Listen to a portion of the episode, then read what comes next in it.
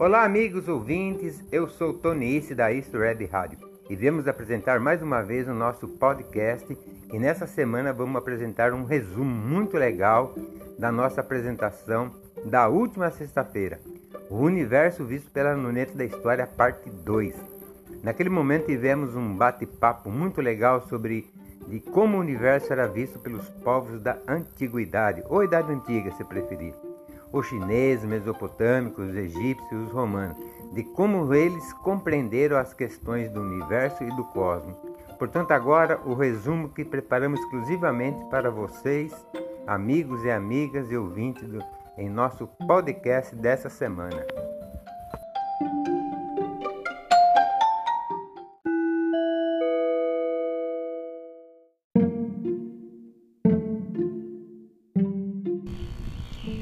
Vou começando a falar pela China, tá? Não por questões aí é, dos últimos tempos que nós temos ouvido muito noticiário sobre a China, principalmente no que está acontecendo no mundo hoje, mas por uma questão meramente cronológica e didática.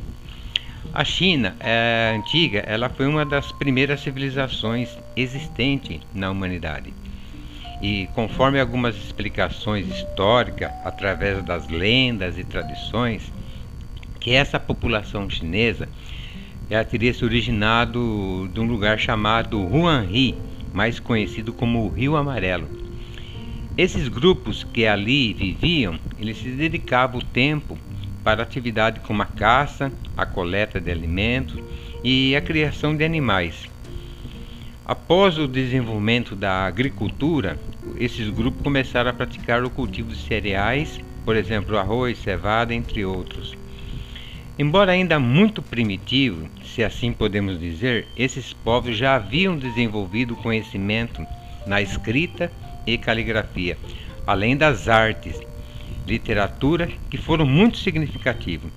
Porém, já o conhecimento científico e tecnológico daquela época eram tratadas como triviais, restrita a um número muito limitado de aplicações na prática desse conhecimento no seu dia a dia, mas porém muito avançado. O que tem a ver isso com a astronomia, com a questão do cosmos, do universo? A astronomia na China, ela é a princípio, ela foi essencialmente, né, muito mais religiosa e astrológica. Isso devido até mesmo pelo interesse das classes dominantes sobre o controle do conhecimento. Só lembrando que o governo naquela época era através das dinastias e sempre queriam se perpetuar no poder. É muito semelhante com o de hoje. E há muita dificuldade de reconstruir, por exemplo, todo o conhecimento da astronomia chinês, pois no ano de 213 ali antes de Cristo, quase todos os livros foram queimados por decreto imperial. E o que existe mais antigo em matéria de astronomia, ela é do século 9 a.C., no qual os chineses ali já previam, por exemplo, as eclipses e a sua periodicidade. Eles usavam um calendário de 365 dias, deixaram registro de anotações precisas, por exemplo, de cometas, meteoros e meteoritos, isso já em 700 a.C.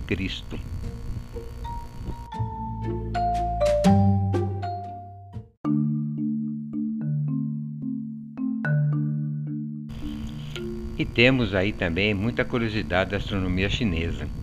Os observadores orientais daquela época, eles mantinham um cuidado muito importante de registro de eventos que ocorriam nos céus.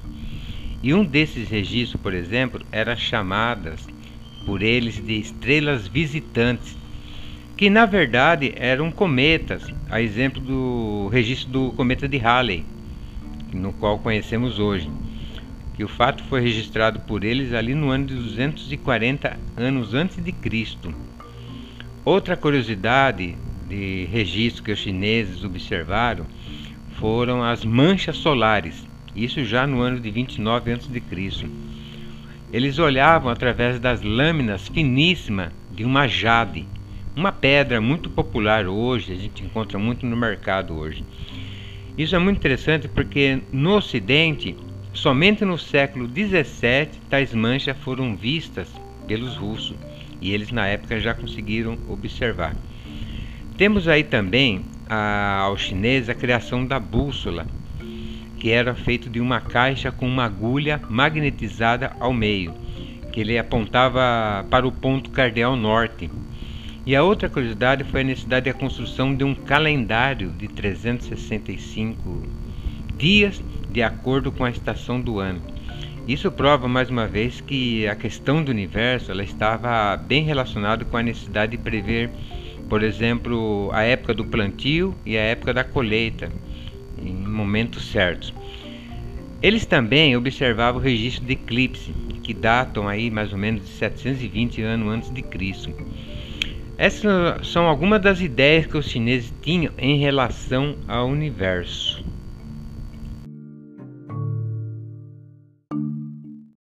Fala galera, sou Matheus Barreto, corretor e avaliador de imóveis. Entre em contato comigo no número 82999550400. Será um prazer atendê-lo.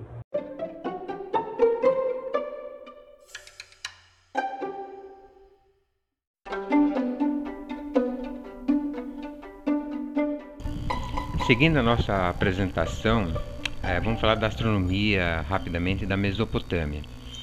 Na, na Mesopotâmia, que é uma região aí situada entre os rios Tigre e Eufrates, inclusive até rios bíblicos, né?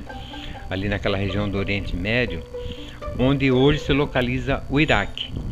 Ali surgiram e se desenvolveram vários povos a partir de mais ou menos 3.500 anos antes de Cristo os povos que eram denominados de sumérios, acádios, amonitas, né, que são os babilônios, assírios e os caldeus.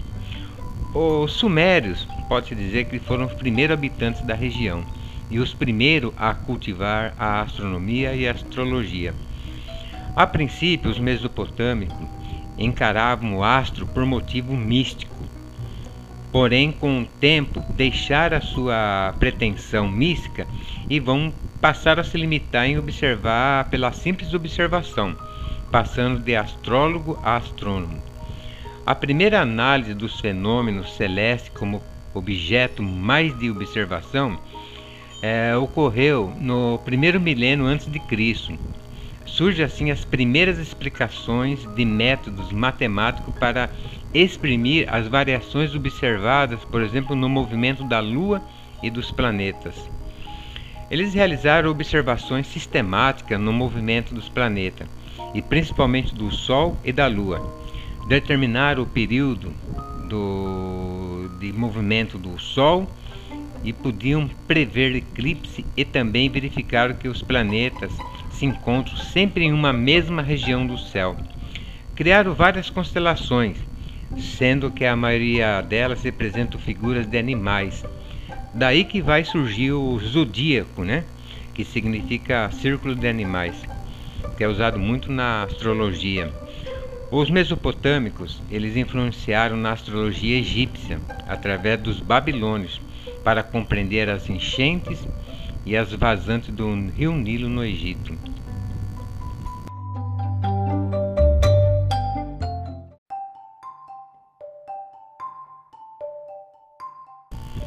Ainda continuando na Mesopotâmia, é, vou falar agora aqui um pouco da Babilônia, né?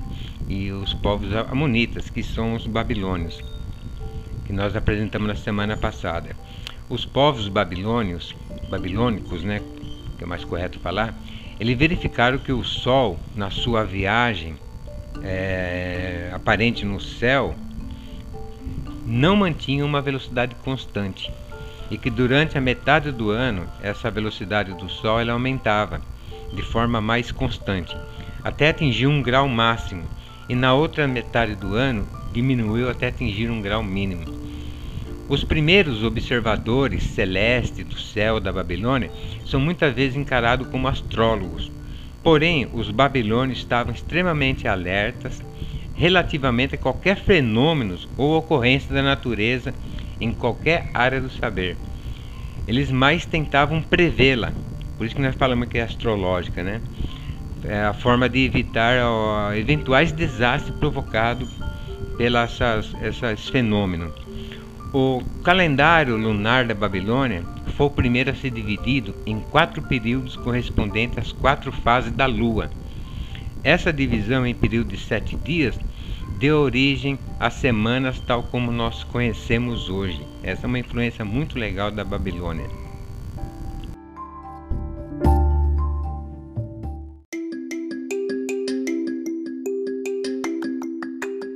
Olá, eu sou a cantora Amanda Lucchini e eu também estou na campanha Outubro Rosa com a History Web Rádio. Por isso eu estou aqui para fazer um convite para todos vocês. Mulheres, se toquem, tá? Toca, olha teu corpo. É muito fácil fazer esse exame do toque é, para ter os cuidados diante do câncer de mama. Né? Por isso é importante o exame para mulheres entre 50 anos e 69 anos. Cuide do seu corpo Procure um posto de saúde mais próximo à sua residência. Se informe melhor, tá bom? Um grande abraço para todos vocês.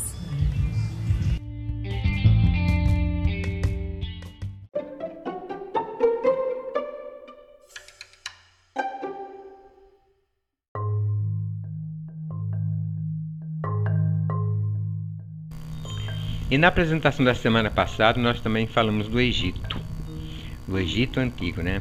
E aí vale salientar o aspecto geográfico do, do Egito Antigo para a gente compreender essa relação com o universo, com a astronomia. O Egito Antigo, como hoje, ele está situado no nordeste da África, do continente africano.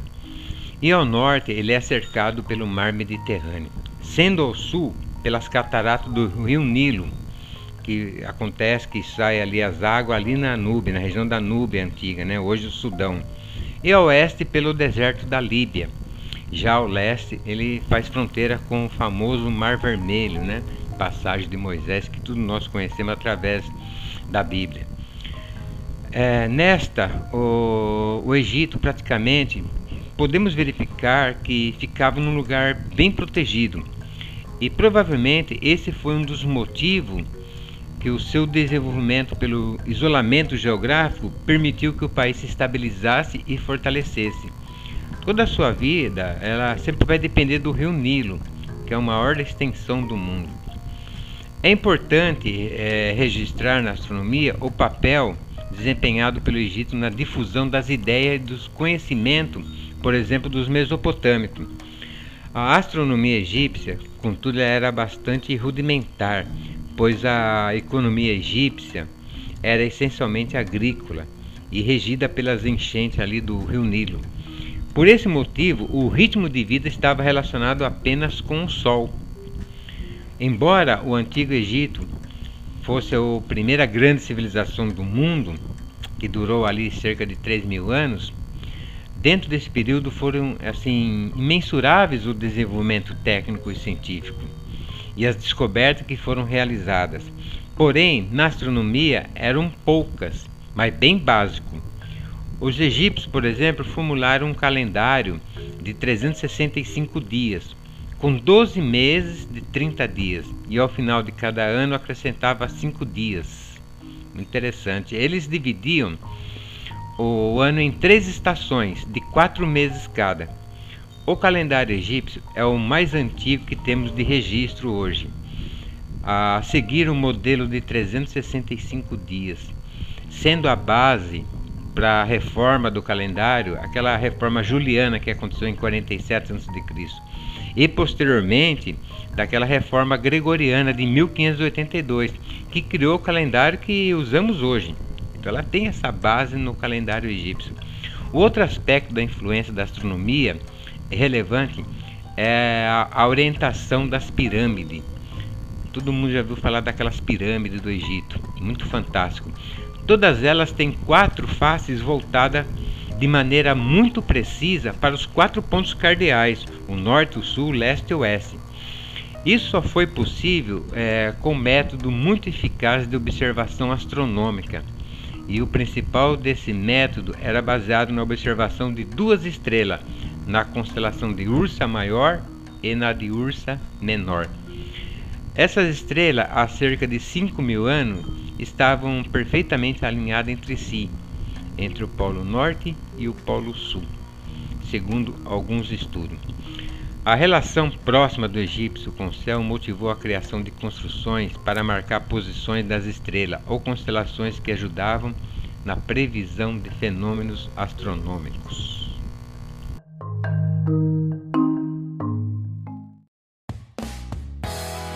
Parece que quando pensamos em idosos, a primeira coisa que nos vem à cabeça é uma pessoa com muitos anos de vida. Mas ser idoso é muito mais que idade. Ser idoso é saber olhar para a vida com os olhos de quem já tem experiência e história, o suficiente para conseguir extrair o que há de melhor em cada situação. Lembre-se, ter idosos ao nosso lado é uma grande oportunidade de aprendermos com essas pessoas que têm tanto para compartilhar e ensinar. Que os idosos sempre estejam conosco. Dia 1 de outubro, Dia do Idoso. Esta é uma campanha da East Red Rádio ao Dia do Idoso.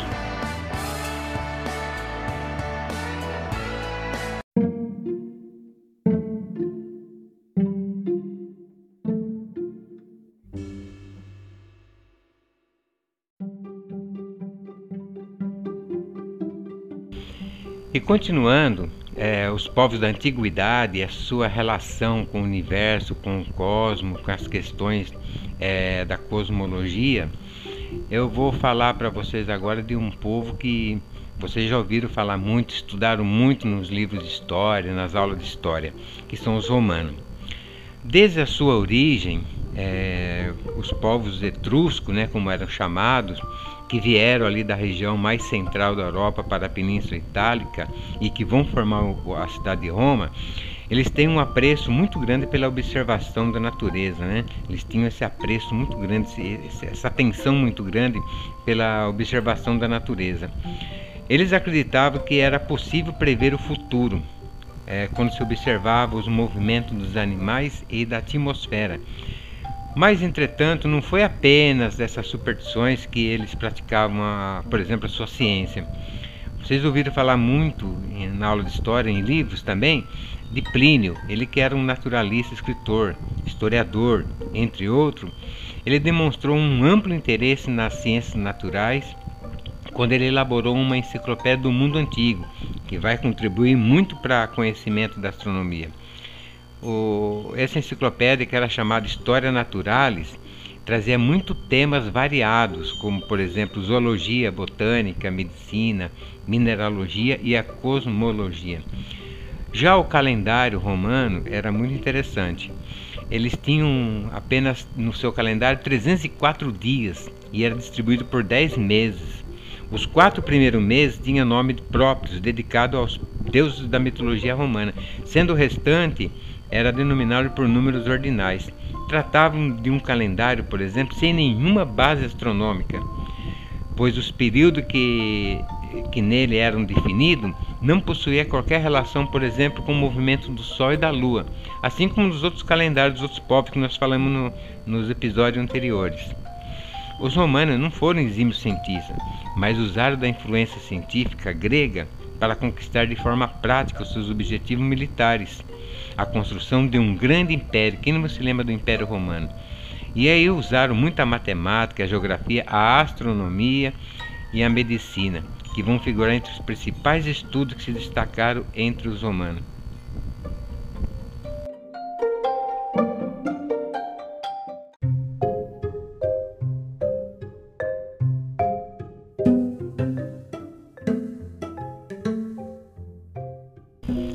Quanto aos estudos da astronomia pelos romanos, pela Roma antiga, que nós apresentamos na semana passada, eu vou destacar alguns nomes aqui que foram de, de grande importância para compreender a astronomia, o uso da astronomia pelos romanos.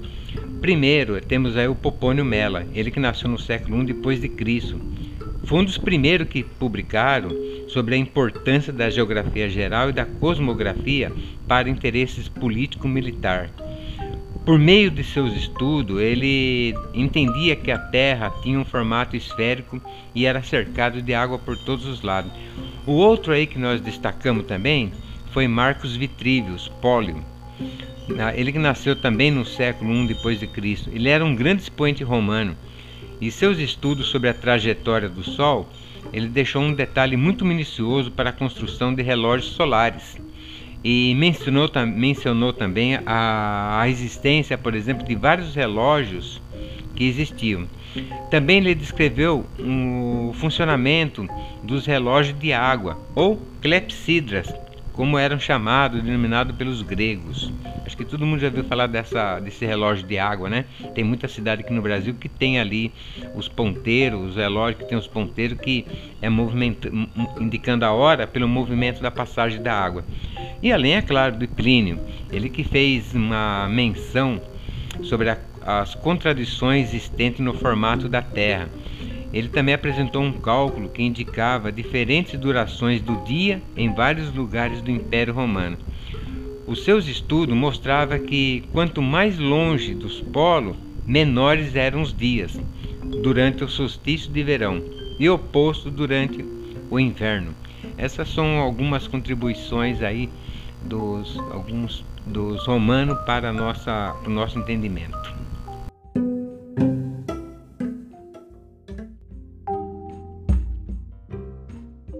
Aí rapaziada, vocês agora podem ter a History Rádio no seu celular.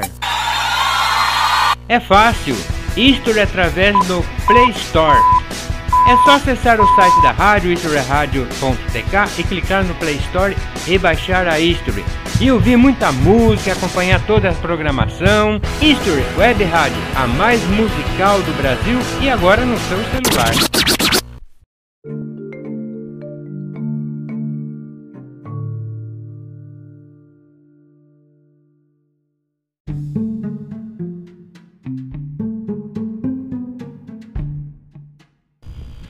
Pois está aí, vocês ouviram o resumo do universo visto pela luneta da história, parte 2. E se você se amarra em papo sobre astronomia e cosmos, fica aqui um convite muito especial para vocês participarem do nosso bate-papo pela web rádio.